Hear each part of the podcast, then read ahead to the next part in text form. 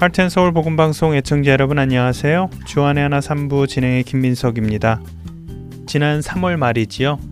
18세기 초 초대교회의 모습을 본받아 그리스도 안에서 친밀한 교제와 성경 공부를 통해 공동체의 질적 성장을 이루고 예수 그리스도의 제자답게 살아감으로 세계 복음 전파에 크게 쓰임 받았던 모라비안 형제단을 소개드린 적이 있습니다.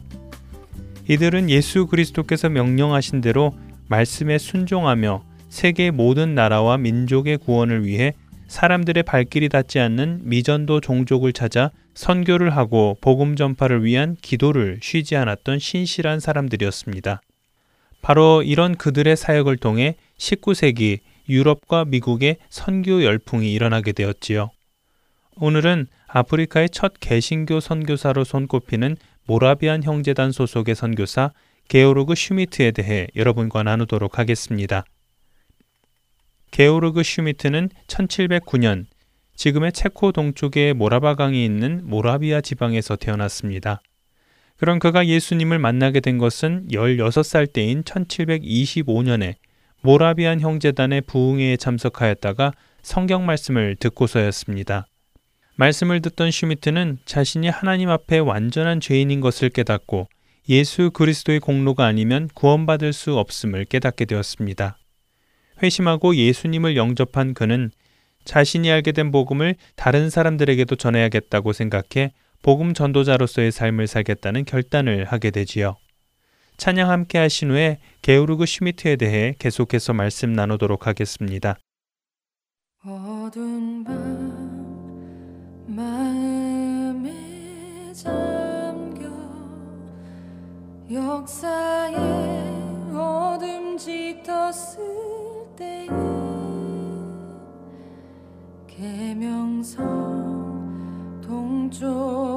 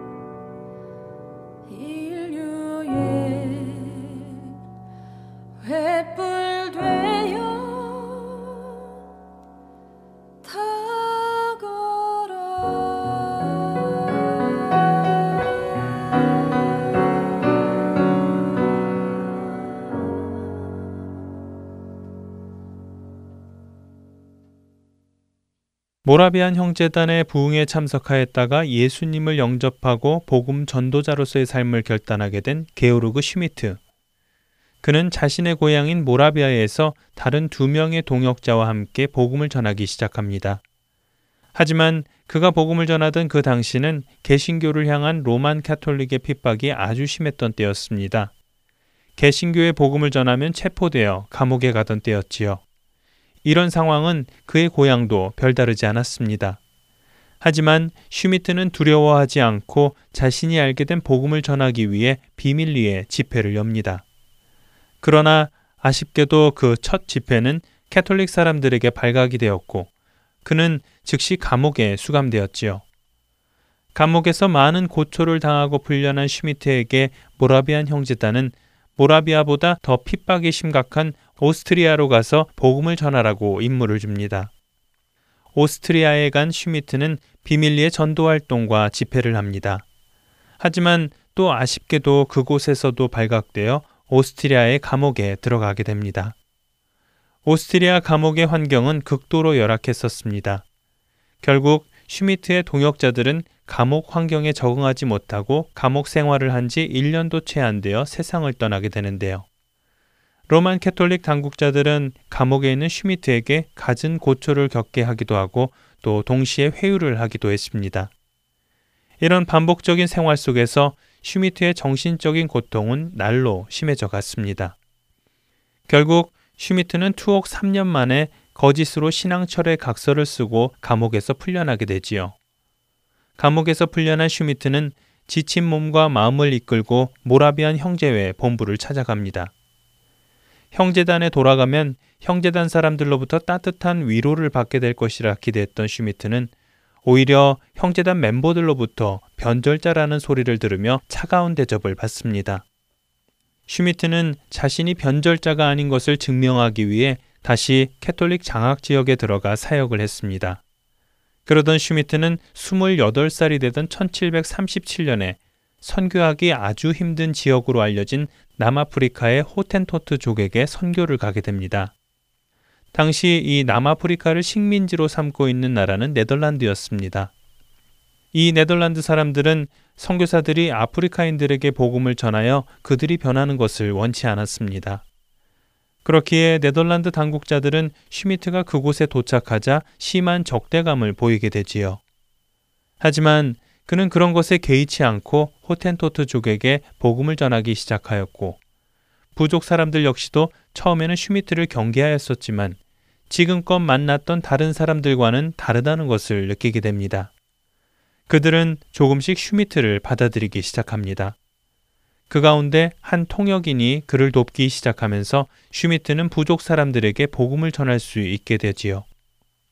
당시 슈미트에게는 선교를 하는 재정적 도움을 받는 곳이 없었습니다.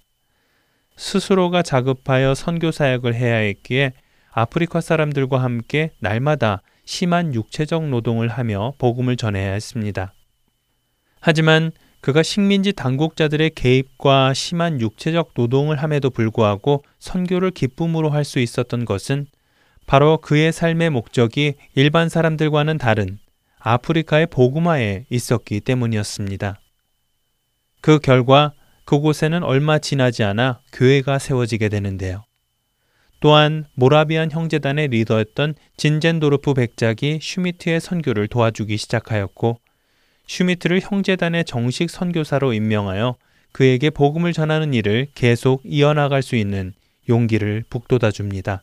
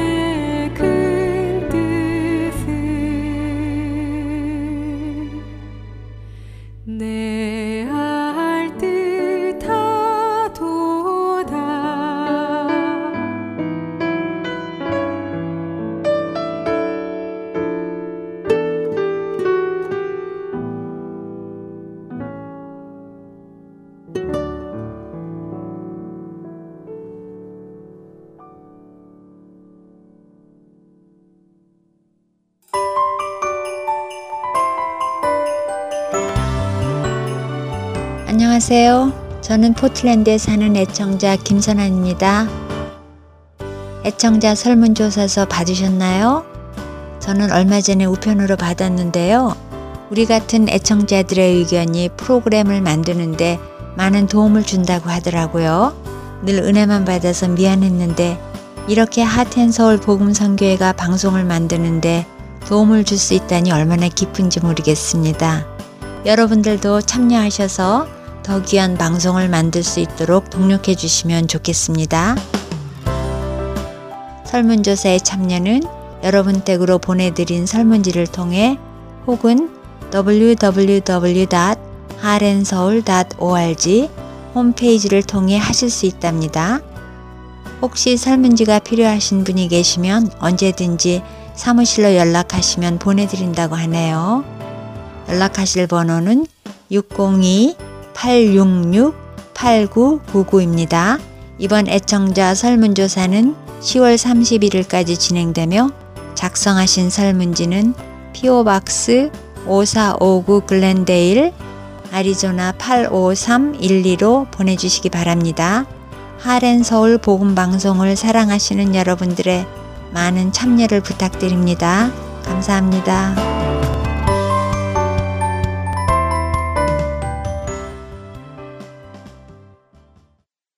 계속해서 청지기의 삶 시즌 2 이어드리겠습니다.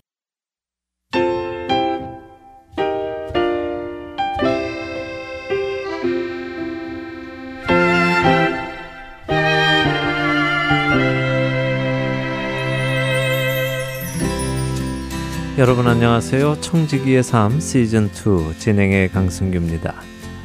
천국이 가까이 왔다고 회개하라고 선포하던 세례 요한. 그 앞에 나와 세례를 받으려던 자들은 그에게 우리가 어떻게 해야 할까를 물었습니다. 그때 세례 요한은 그들에게 옷 두 벌 있는 자는 옷 없는 자에게 나누어 주고 먹을 것 있는 자도 그렇게 하라고 했습니다. 세리들에게는 부과된 세금 외에는 거두지 말라고 했으며 군인들에게는 강탈하지 말고 돈을 받기 위해 거짓으로 고발하지 말고 받는 급료를 족한 줄로 생각하라고 했습니다. 그리고 세례 요한이 이야기했던 이런 일이 실제로 구원에 이른 세리장 사케오에게 일어나기도 했습니다. 그는 그동안 모아왔던 재물의 절반을 가난한 자들에게 주겠다고 했으며 속여 빼앗은 것은 네 배나 더해서 갚아 주겠다고 했습니다. 예수님께서는 그런 그의 집에 구원이 임한 것을 선포하셨지요. 이 사실을 우리는 지난 시간에 살펴보았습니다. 구원받은 자의 삶에는 분명한 변화가 찾아옵니다. 가장 먼저는 가치관의 변화이며 다음은 그 가치관에 따른 행동의 변화입니다. 여러분께는 이러한 분명한 가치관의 변화와 행동의 변화가 있으셨습니까? 혹시 예수님 앞에 나아가 그분의 말씀을 듣고도 변화되지 못하는 불행한 삶을 살고 계시지는 않으신지요? 오늘 마가복음 10장에 나오는 한 사람의 이야기를 함께 보며 혹시 이 사람이 나의 모습은 아닌가 점검해 보기를 바랍니다. 마가복음 10장 17절부터 한 절씩 함께 읽어 나가며 살펴보도록 하겠습니다. 예수께서 길에 나가실 새 한 사람이 달려와서 꿇어 앉아 묻자오되 선한 선생님이여 내가 무엇을 하여야 영생을 얻으리이까 예수님께서 길을 가시는 때에 한 사람이 달려 나와 예수님 앞에 꿇어 앉습니다. 그리고 예수님께 묻습니다. 내가 무엇을 하여야 영생을 얻겠습니까? 라고요. 그의 이 질문에서 우리는 지금 그가 무엇에 관심이 있다는 것을 알 수 있습니까? 그렇지요. 이 사람은 영원한 생명에 관심이 있는 사람입니다. 어떻게 해야 영원한 생명을 얻을 수 있는지 그는 알고 싶어 하고 또한 그 영원한 생명을 얻기를 원하고 있습니다. 이것이 아주 중요한 사실입니다. 이 사람은 영생에 관심이 없는 사람이 아니라 영생에 관심이 있다는 것입니다. 그리고 그 영생을 얻기를 원하고 있고 그 영생을 얻는 길을 지금 예수님께 묻고 있는 것입니다. 그런 그에게 예수님께서 말씀해 주십니다. 마가복음 10장 18절과 19절을 읽겠습니다. 예수께서 이르시되 내가 어찌하여 나를 선하다 일컫느냐? 하나님 한 분 외에는 선한 이가 없느니라. 내가 계명을 안 하니 살인하지 말라. 가늠하지 말라. 도둑질하지 말라. 거짓 증언하지 말라. 속여 빼앗지 말라. 내 부모를 공경하라 하였느니라 이 사람에게 예수님께서는 영생을 얻기 위해 해야 하는 계명을 나열해 주십니다. 살인하지 말 것, 간음하지 말 것, 도둑질하지 말 것, 거짓 증언하지 말 것, 속여 빼앗지 말 것, 그리고 부모를 공경할 것. 예수님의 이 계명들을 들으시면 무엇이 생각나십니까? 그렇지요. 바로 십계명의 일부입니다. 그런데 특이합니다. 예수님께서는 십계명 중에 여섯 개의 계명만을 말씀하십니다. 우리가 알듯이 십계명은 두 가지로 분리할 수 있습니다. 제1계명부터 4계명까지는 하나님에 관한 우리가 지켜야 할 계명입니다. 그리고 5계명부터 10계명까지는 사람에 대해 우리가 지켜야 할 계명이지요. 모든 것을 아시는 예수님께서는 지금 어떻게 해야 영생을 얻을 수 있느냐고 물어오는 그 사람에게 먼저 사람에 대한 계명 여섯 가지를 말씀해 주십니다. 왜 그러셨을까요? 그것은 예수님께서는 이미 이 사람이 그것을 지키고 있다는 것을 알고 계셨기 때문입니다. 예수님의 그런 의도 그대로 그 사람은 이렇게 대답합니다. 20절입니다. 그가 여짜오되 선생님이여 이것은 내가 어려서부터 다 지켰나이다. 그랬습니다. 그는 자신이 말한 대로 어려서부터 하나님의 계명들을 잘 지켰습니다. 모든 것을 아시는 예수님은 그와의 대화를 이렇게 이끌어 가십니다. 21절입니다. 예수께서 그를 보시고 사랑하사 이르시되 내게 아직도 한 가지 부족한 것이 있으니 가서 내게 있는 것을 다 팔아 가난한 자들에게 주라. 그리하면 하늘에서 보화가 내게 있으리라. 그리고 와서 나를 따르라 하시니. 예수님께서 이 사람에게 어떤 감정을 느끼며 말씀하셨다고 하십니까? 네, 사랑하셔서 말씀하셨다고 하십니다. 그를 사랑하셔서 하시는 말씀은 이것이었습니다. 모든 계명을 어려서부터 지켜왔던 너 참 잘했다. 그런데 너에게 한 가지 부족한 것이 있다. 내가 너가 미워서 이야기하는 것이 아니라 너를 사랑해서 이야기한다. 내게 있는 모든 것을 다 팔아 가난한 자들에게 주라. 그리고 나를 따르라. 라고 하시는 것입니다. 여러분은 왜 예수님께서 이 사람에게 자신에게 있는 것을 다 팔아 가난한 자들에게 주라고 하셨다고 생각하십니까? 왜 그것이 한 가지 부족한 것이라고 말씀하셨을까요? 여러분은 예수님께서 하신 이 말씀이 우리 모든 자들에게도 동일하게 하시는 말씀이라고 생각하십니까? 우리 모두는 자신의 소유를 다 팔아 가난한 자들에게 주어야 영생을 얻는 것일까요? 이것이 영생을 얻는 조건이라고 지금 예수님께서 말씀하고 계시는 것인지요? 그렇지 않습니다. 예수님께서 그에게 모든 소유를 팔아 가난한 자들에게 주라고 하시는 이유는 그 사람에게 소유가 어떤 의미인지를 예수님께서 아시고 계시기 때문이었습니다. 예수님은 그에게 십계명 중 사람과 관련된 여섯 개의 계명을 먼저 말씀하셨습니다. 그러나 하나님과 관련된 계명은 말씀하시지 않으셨지요. 왜 그러셨을까요? 그것은 지금 이 사람은 자신의 소유를 하나님의 자리에 앉혀 놓았기 때문입니다. 마음을 다하고 뜻을 다하고 힘을 다하여 사랑하여야 할 하나님 대신 그는 자신의 소유를 사랑하고 있기 때문이지요. 어떻게 할 수 있느냐고요? 예수님의 그 말씀에 이 사람이 어떤 반응을 보이는지 보면 알 수 있습니다. 22절을 읽어보겠습니다. 그 사람은 재물이 많은 고로 이 말씀으로 인하여 슬픈 기색을 띠고 근심하며 가니라. 이 사람은 재물이 많았고 그 재물을 사랑했기 때문에 그 모든 재물을 팔아 가난한 자에게 주고 나를 따르라는 예수님의 말씀이 근심으로 다가온 것입니다.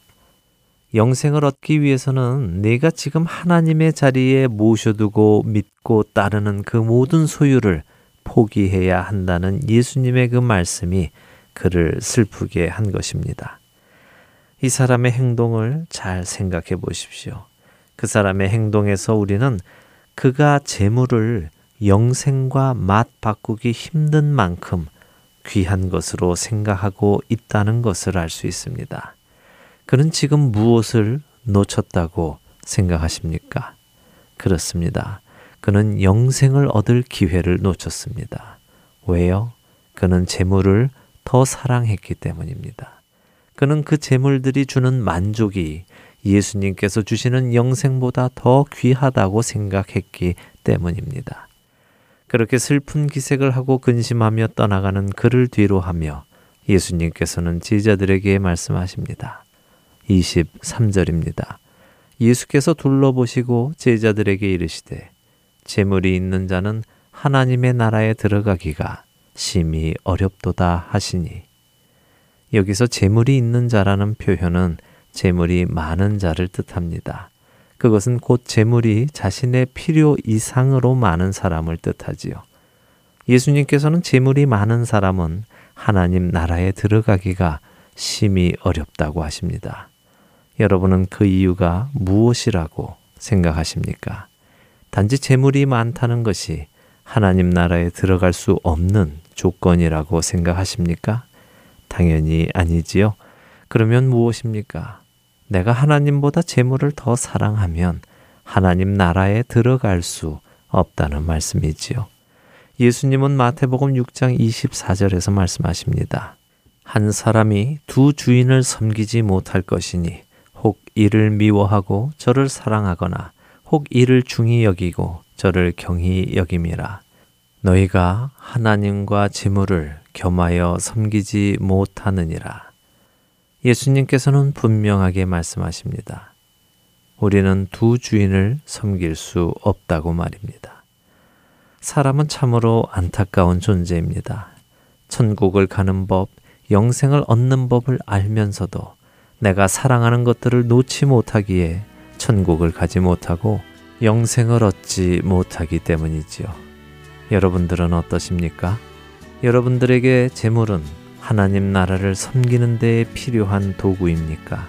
아니면 나를 하나님 나라에 들어가지 못하게 하는 걸림돌입니까? 스스로 질문해 보시기 바랍니다. 청지기의 삶 마치도록 하겠습니다.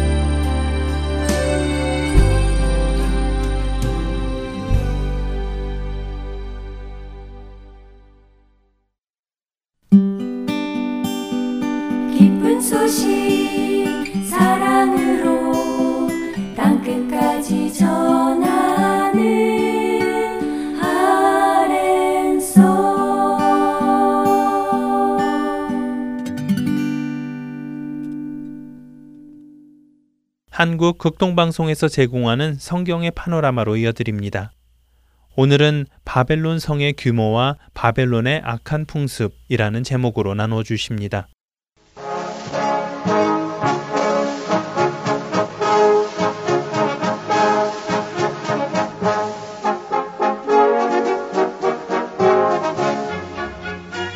성경의 파노라마 성경의 파노라마 이 시간을 통해서 성경을 전체적으로 숲도 보고 나무도 보시기 바랍니다. 노우호 목사님이십니다. 목사님 안녕하세요. 반갑습니다. 김성윤입니다.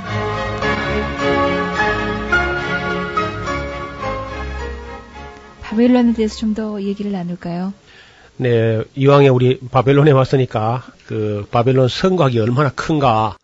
우리 성경에 보면 그 큰 성 바벨론 혹은 무너졌다 무너졌다 큰 성 바벨론이여 그런 말이 나오는데 우리 성도님들은 이제 성경만 봐서는 글쎄 뭐 바벨론이 얼마나 큰가 잘 모르거든요. 실감이 안 가요. 예, 그래서 우리가 이야기로서 얼마나 이해가 될지 모르지만 그래도 조금 설명을 드리지요.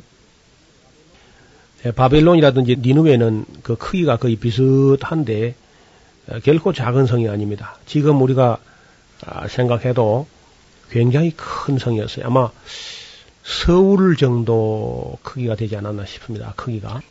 그러니까 이것이 그저 지금은 하나의 도시 같은 거야 이렇게 막 커질 수 있지만은 성이라는 것은 성벽을 쌓아야 되거든요. 예. 그러니까 지금처럼 이 장비가 있는 것도 아니고 거의 이제 손으로 일을 해야 되는데 그 성 하나 크기가 서울만 하다면 끔찍하게 큰 성이죠. 왜냐하면은 한 그 성에 거의 사각형 비슷하게 이렇게 생겼는데 한 변의 길이가 120 스타디온이라고 되어 있습니다.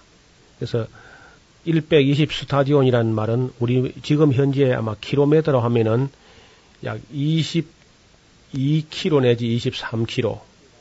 그래서 한 둘레가 480 스타디온으로 기록되는데 약 90km에 해당합니다. 그러면은 한 변이 23km, 24km면 한 60리. 서울이 한 변이 뭐 60리 안 될 거 아닙니까, 오히려? 음.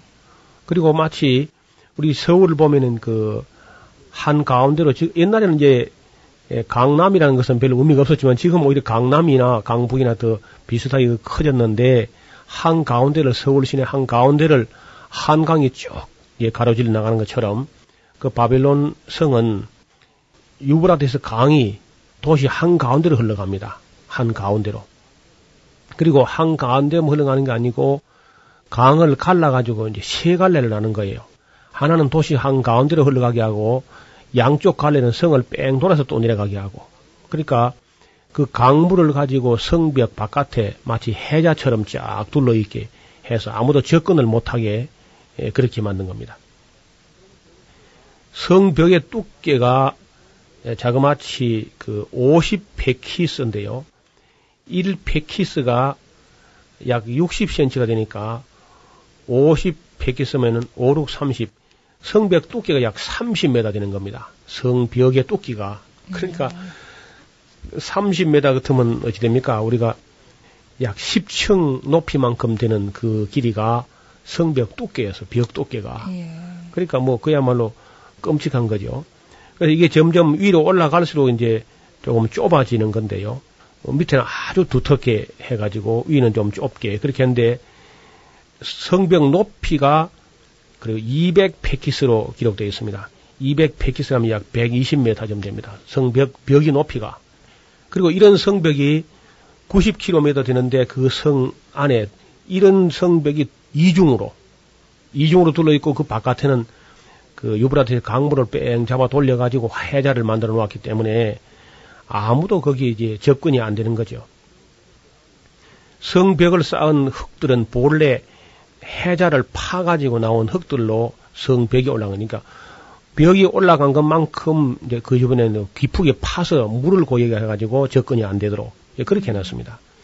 그 벽돌을 쌓을 때 모르타르 대신에 콜타르를 사용했고요. 벽돌을 쌓아가지고 성벽의 그 위, 위에는 양편으로 가옥들을 연이어 마주보고 지었습니다.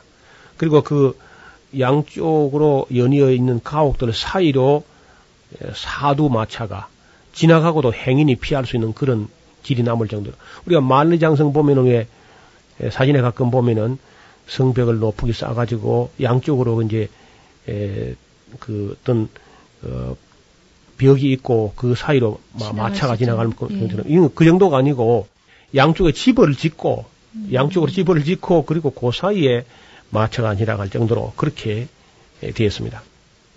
그리고 이제 성벽을 돌아가면서 꼭 문이 100개였어, 100개. 예. 문을 100개를 달았는데 그 모든 문들이 다 청동문으로 그렇게 제작했습니다. 청동문을 제작하고는 그 어, 문들의 앞에는 이제 다리를 들었다가 놓았다 할 수 있는 다리를 만들어 가지고 외적이 침해 오면 다리를 들어서 땡겨 가지고 음. 벽에 성벽에 붙여버리면 접근이 안 되는 거죠. 이렇게 어마어마하게 만들었는데 강이 성한 가운데로 또 흘러가면서 이것이 물을 이용도 할 수 있게끔 그렇게 하는 거예요. 예, 그러니까 고, 고대 사람들이 얼마나 크게 그 성을 만들었던지 그 안에 도시의 건물들이 그때 당시에 지금처럼 철근이 있는 때도 아닌데 대체적으로 건물들이 3층 내지 4층 건물로 뾰족하게 다 들어차게 지은 겁니다. 그리고 이제 그 강을 중심으로 강 한편에는 왕궁, 바벨론 왕이 거하는 왕궁이 있고 건너편에는 벨로스 신 신전이 있었던 거죠. 그리고 거리는 전부 거리를 도시 계획하듯이 해가지고 그 정방형으로 파도판처럼 잘 정례가 되어서 있었죠. 그러니까 이러한 성이 예, 무너진다고 하는 것은 정말 상상도 못할 일이었어요. 예. 지금에서 이제 화약이 있고 하면 문제가 간단하지만은 옛날에 기껏해야 그 공성태라는 게 있습니다. 그 공성태 같은 거하고는 접근이 안 돼요. 강물 때문에. 뺑두른 해자 때문에 접근이 안 되고 그렇게 아주 어마어마하게 큰 성이었습니다. 그러니까 이런 성에 이제 살고 있으니까 어떤 군대가 와도 어 자기들은 이제 끄떡없다 이렇게 이제 교만한 생각을 하게 되는 거죠. 언제나 그렇듯이 바벨론이든지 뭐 니누에든지 하나님 앞에서 교만하게 되면 반드시 심판을 받습니다. 예.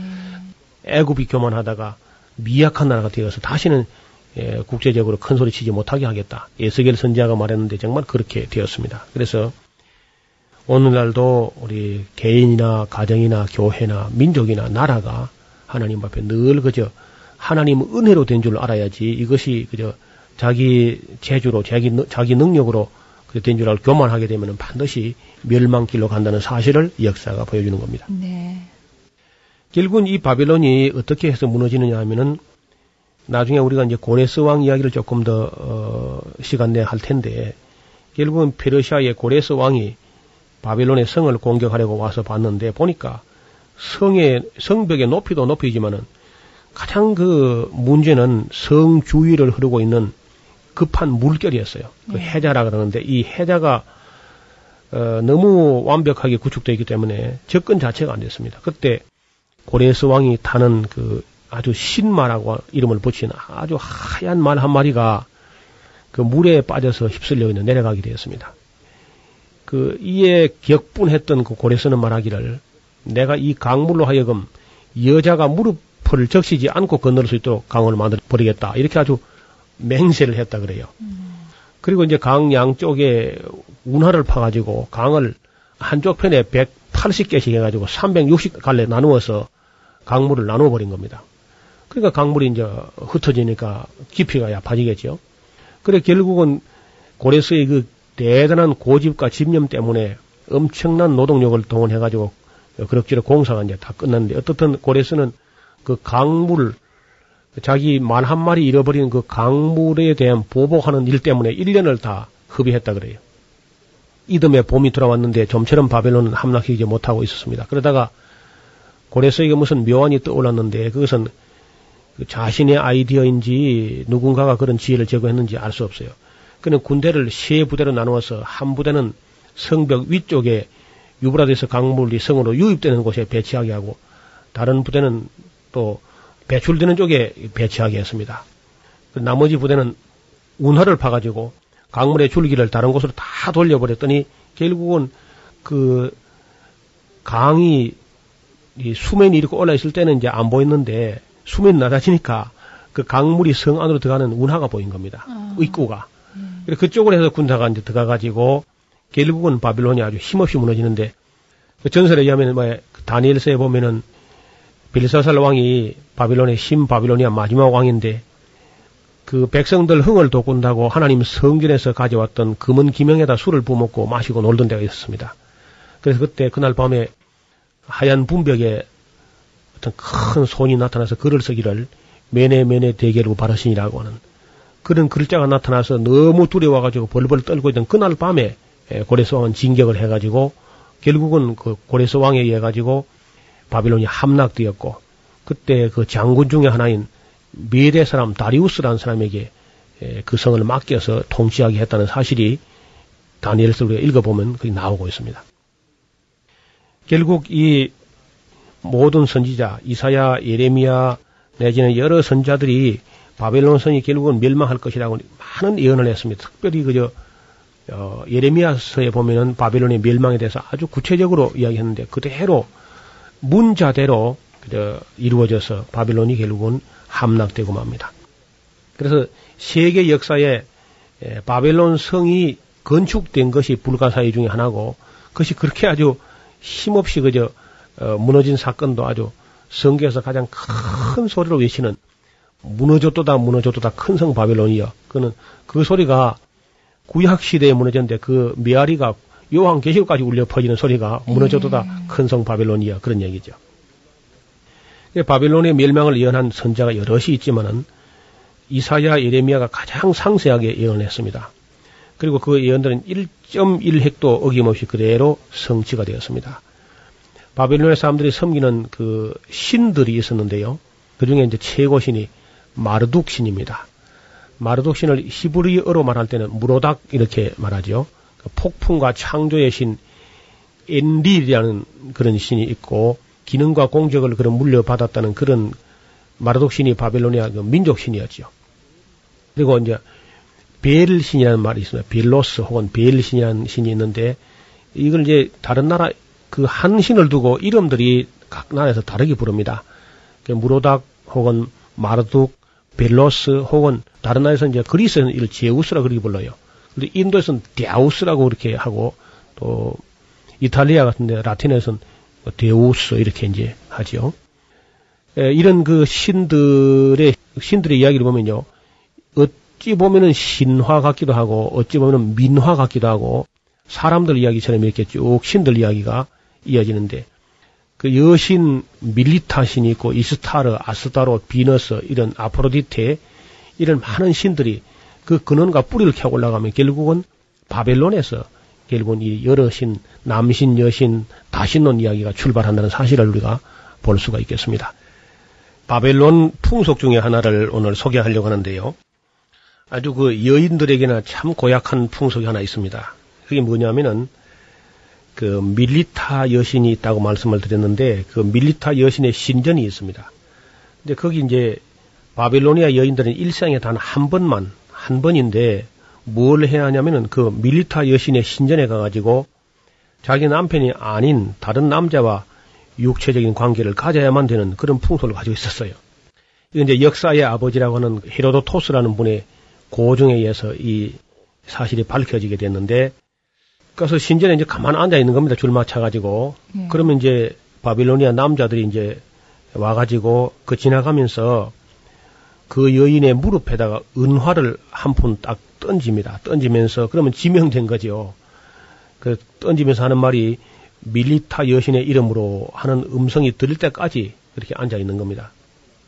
다행히 이제 얼굴이 아름답거나 몸매가 빼어나거나 하면은 어, 금방 어떤 남자 나타나서 지명해가지고 집으로 돌아갈 수 있는데 그렇지 못한 여인들 즉 좀 얼굴이 자유스럽게 생겼다더니 하면은 예. 이는 아주 문제가 되는 거예요. 그래서 어떤 그 기록에 의하면은 4년간이나 기다렸는데 아무 남자도 어, 자기를 지명하지 않았다. 그런 아주 비참한 이야기가 있습니다.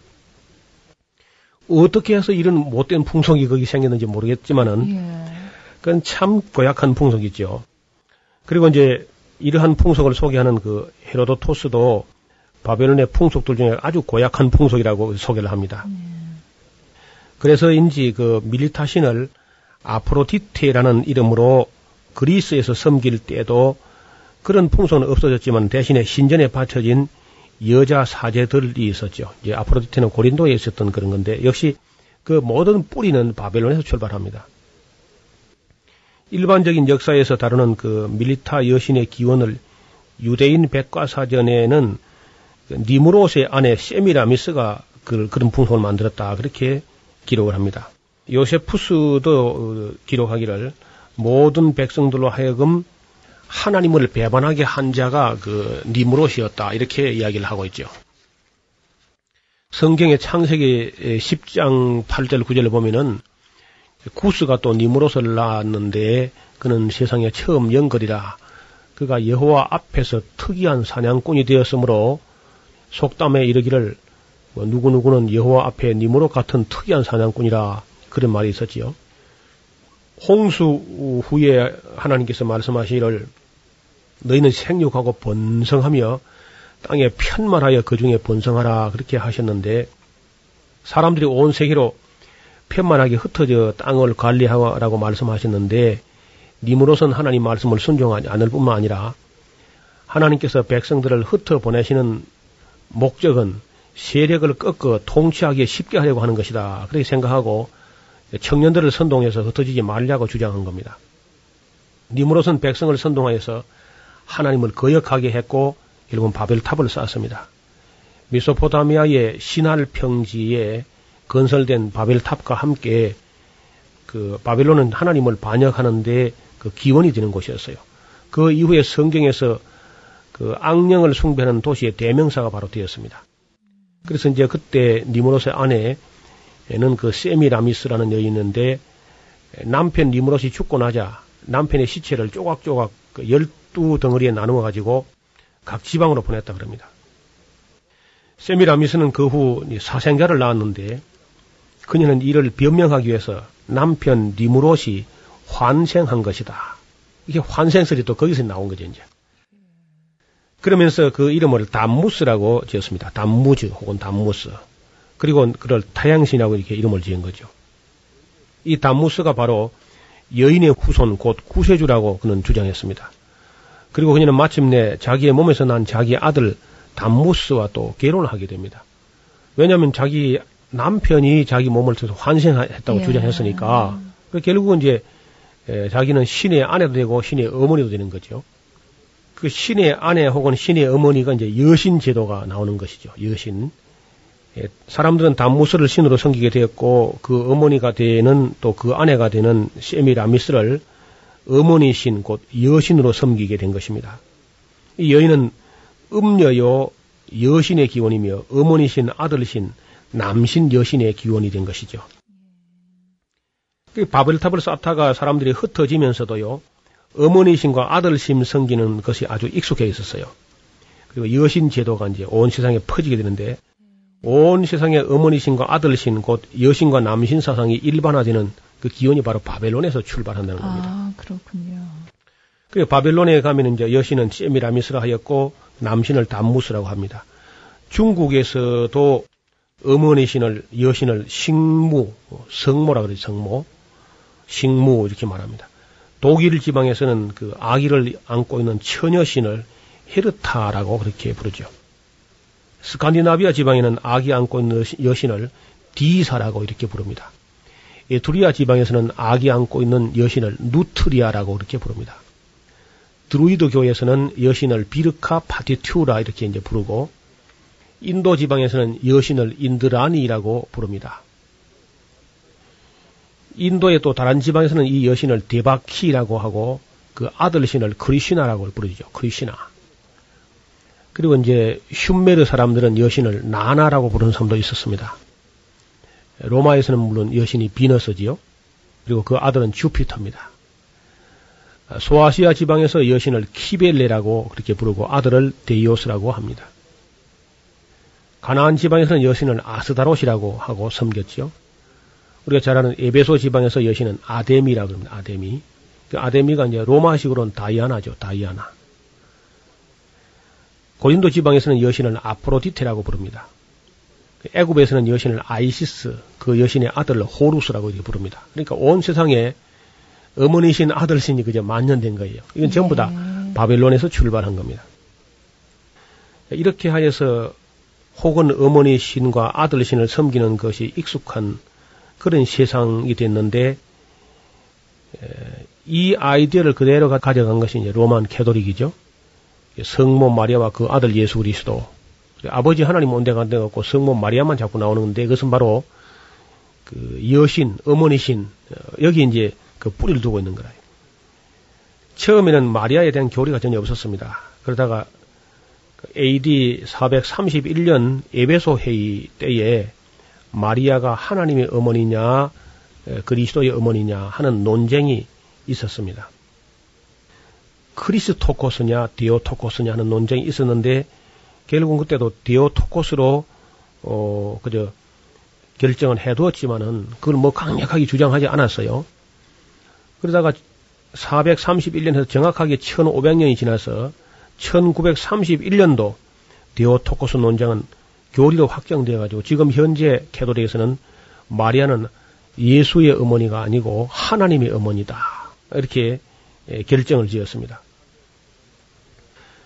1854년에 교황 비오 9세가 마리아 무원제 잉태서를 발표하였고 그 기념 축제일이 12월 8일이죠. 그 이후로 이제 천주교에서는 마리아가 은총의 중재자라고 확정을 지었는데 이것이 1917년 일입니다.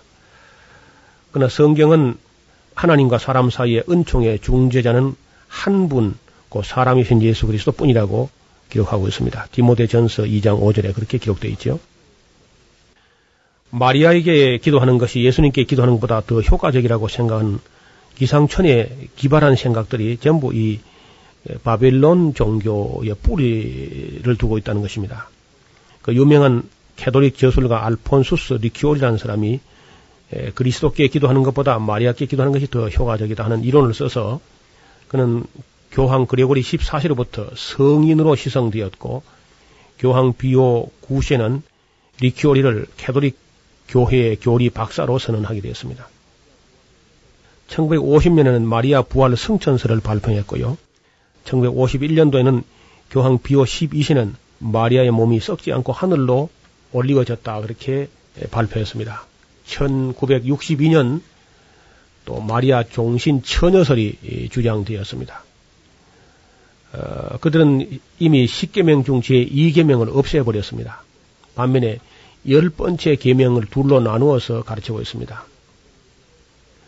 일반적으로 캐도릭의 신자들이 성경을 잘 모르기 때문에 무엇을 어떻게 바꾸고 고쳤는지를 무관심하거나 모르거나 어, 그러고 있습니다. 우리는 지금 성경에서 우리가 믿는 진리는 바벨론의 어떤 풍속이라든지 애굽의 어떤 문화는 이게 섞여서도 안 되고 그 혼잡하게 해서는 안 됩니다. 본래 성경이 우리에게 가르치는 바 순수함을 그대로 지켜 나갈 의무가 우리에게 있는 것이고 그런 사명이 우리 모두에게 있습니다. 이것은 성도들이 성경을 모르기 때문에 교권주의자들이 어떤 것을 고쳐도 뭘 고쳤는지 모르고 있는 거죠. 참 안타까운 일입니다. 그래서 우리 그리스도인들이 이 방송을 듣는 모든 성도들이 성경을 알고 있어야만 이상한 이단들이 와서 무엇을 주장하거나 혹은 잘못된 것을 가르칠 때에 그것은 성경하고 같지 않다. 한 어떤 표준이 있어야 돼요. 성경을 모르, 모르고 표준이 없고 standard가 없기 때문에 네. 결국은 위에 사람들이 그저 학자가 고치거나 무슨 교권주의자들이 고쳐버리면은 저 맹목적으로 이제 따라가게 되는데 이건 참 비극이죠. 그래서 이런 것을 잘못된 것을 깨닫고 다시 원점으로 돌아가자 하는 것이 종교 개혁이고 다시 성경으로 돌아가자 하고 오직 성경이라고 어, 그렇게 주장한 것이 이제 마르틴 루터라든지 예, 요한 칼빈이라든지 위클리프라든지 후스라든지 이런 분들이 이제 그 캐도릭의 교리가 근본적으로 성경에서 벗어나서 온갖 다른 나라 종교들의 이런저런 그럴싸한 것을 받아들여 가지고 혼합되어 가는 것을 아주 가슴 아프게 여기면서 개혁이 일어난 것입니다. 상당히 많은 사람들이 그저 개도릭이 제사도 허용하고 여러 가지 그저 관대한 것처럼 보이니까 이것이 그저 너그러운 것처럼 보여가지고 따라가는데 그것은 잘못된 것입니다. 그것은 혼잡되는 것이지 너그러운 것이 아닙니다. 하나님 말씀은 그 어떤 교리를 변개할 수 있지도 않고요. 또 어떤 것을 섞어가지고 혼합되게 해서는 안 된다는 겁니다. 그래서 순전하고 정직한 하나님 말씀대로 살아가야 되죠. 그리고 교리를 만들 때는 그 성경에 맞는 성경에 합당한 것을 교리를 만들어야지 성경에도 없는 것을 가져와 가지고 교회 직제를 만다든지 예를 들면 교황이라는 것은 성경에 전혀 없습니다. 추기경도 성경에 나오는 것이 없고요. 신부나 어, 주교나 아니면 수녀 제도 같은 것이 성경에 전혀 없는 제도죠. 그 교회 직제라든지 그 교리든지 전혀 비성경적인 그리고 아주 비이성적인 그런 이야기가 많이 있는데도 불구하고 종교적인 문제가 일반 사람들이 잘 모르니까 또 성경을 잘 모르기 때문에 맹목적으로 이게 따르고 있다는 것입니다. 이것이 근본적으로 보면 전부 다 그 뿌리를 바벨론에서 두고 있다는 것이죠. 그래서 성경에서 이제 그 앞으로 그 옛날 바벨론은 그렇게 무너졌지만은 요한 계시록에서 말하는 무너졌도다 큰 성 바벨론이여 하는 것은 무엇이 무너졌다고 하는 것인지 우리가 성도들이 분별할 수 있기를 부탁에 마지 않습니다. 성경의 파노라마 이 시간을 통해서 하나님의 말씀 바르게 깨닫고 있습니다. 노우호 목사님이셨습니다. 목사님 고맙습니다. 감사합니다. 김성윤이었습니다.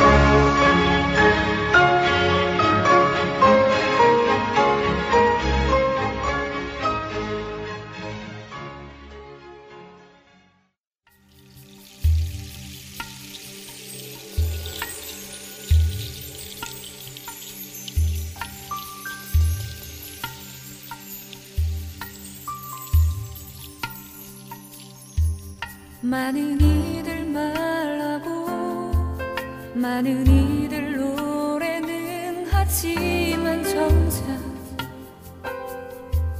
가진 않는 길 두려운 생각보다 많이 힘들고 험한 길보단 그저 말로만 가려기에 점점 멀어져만 가네. 내게 생명 주었던 그 길. 점점 이용하려 하네. 내게 사랑 주었던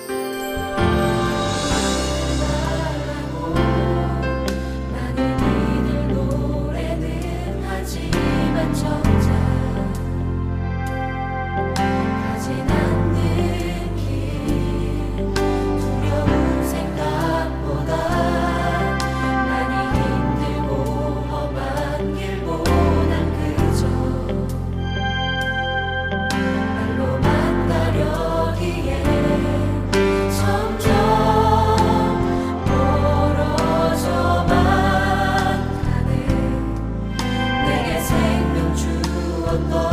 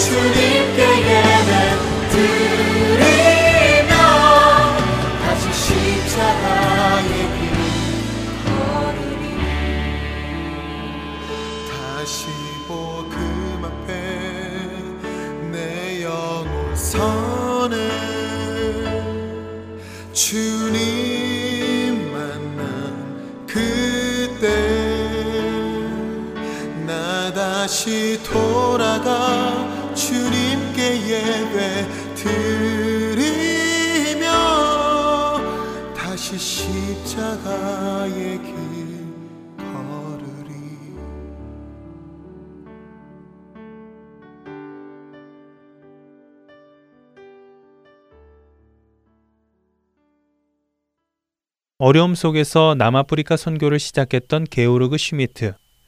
그에게 선교를 잘할 수 있는 발판이 마련되고 본격적으로 선교를 시작하려 했던 그때 아프리카 사람들에게 복음을 전하는 것을 원치 않던 네덜란드 사람들은 슈미트가 원주민 여자와 같이 산다고 헛소문을 내기도 하고 그가 스파이라고 모함하기도 했습니다. 또 어떤 사람들은 그가 정식으로 안수를 받지 않고 영적 지도자 행세를 한다고 불평했습니다. 이런저런 모함 끝에 결국 슈미트는 네덜란드 식민지 관리자들에 의해 추방 명령을 받고 남아프리카를 떠나 다시는 돌아오지 못하도록 명령을 받습니다. 그가 떠나자 그가 호텐트족 사이에서 세웠던 교회는 목자 없이 버려지게 됩니다. 그 후 호텐토트 족에게는 50년간이나 선교사가 들어가지 못합니다. 50여 년이 지난 1792년 모라비안 선교사들은 다시 그 지역에 들어가 선교를 하기로 결정했습니다. 그렇게 호텐토트족을 찾아간 그들은 슈미트가 선교를 하던 당시 슈미트로부터 세례를 받았던 한 할머니를 만나 50년도 넘게 신약 성경을 보관하고 있는 것을 발견하고는 깜짝 놀라게 됩니다. 슈미트의 선교가 헛되지 않았다는 것을 보았기 때문이지요. 이렇게 다시 시작된 선교는 38개의 선교 기지와 5만 명 이상의 기독교인들이 생겨나는 놀라운 열매로 맺혀지게 됩니다. 로만 캐톨릭이라는 권위의 핍박, 공동체 속에서의 오해와 냉대, 선교지에서의 어려움과 평신도 사역이라는 무시함 속에서도 슈미트는 포기하지 않고 자신이 부름받은 복음 전도자로서의 삶을 살았습니다. 그리고 그의 그런 순종을 통해 먼 남아프리카의 한 종족 안에 예수 그리스도의 복음이 심기어졌고 훗날 많은 열매를 맺었습니다. 슈미트의 삶을 돌아보며 생각나는 성경 구절이 있습니다. 시편 126편 6절 말씀입니다. 울며 씨를 뿌리러 나가는 자는 반드시 기쁨으로 그 곡식단을 가지고 돌아오리로다. 물론 우리는 그 단을 직접 가지고 돌아오지 못할 수도 있습니다. 그러나 그 단을 거두시는 분은 하나님이시기에 우리는 함께 기뻐할 수 있습니다. 오늘 여러분이 계시는 그 자리에서 눈물로 씨를 뿌리시기를 바랍니다. 언젠가 그 씨를 통해 많은 열매가 맺을 것이기에 그렇습니다. 한 주간도 평안하시고요. 저는 다음 주 이 시간에 다시 찾아뵙겠습니다. 구성과 진행의 김민석이었습니다. 여러분 안녕히 계세요.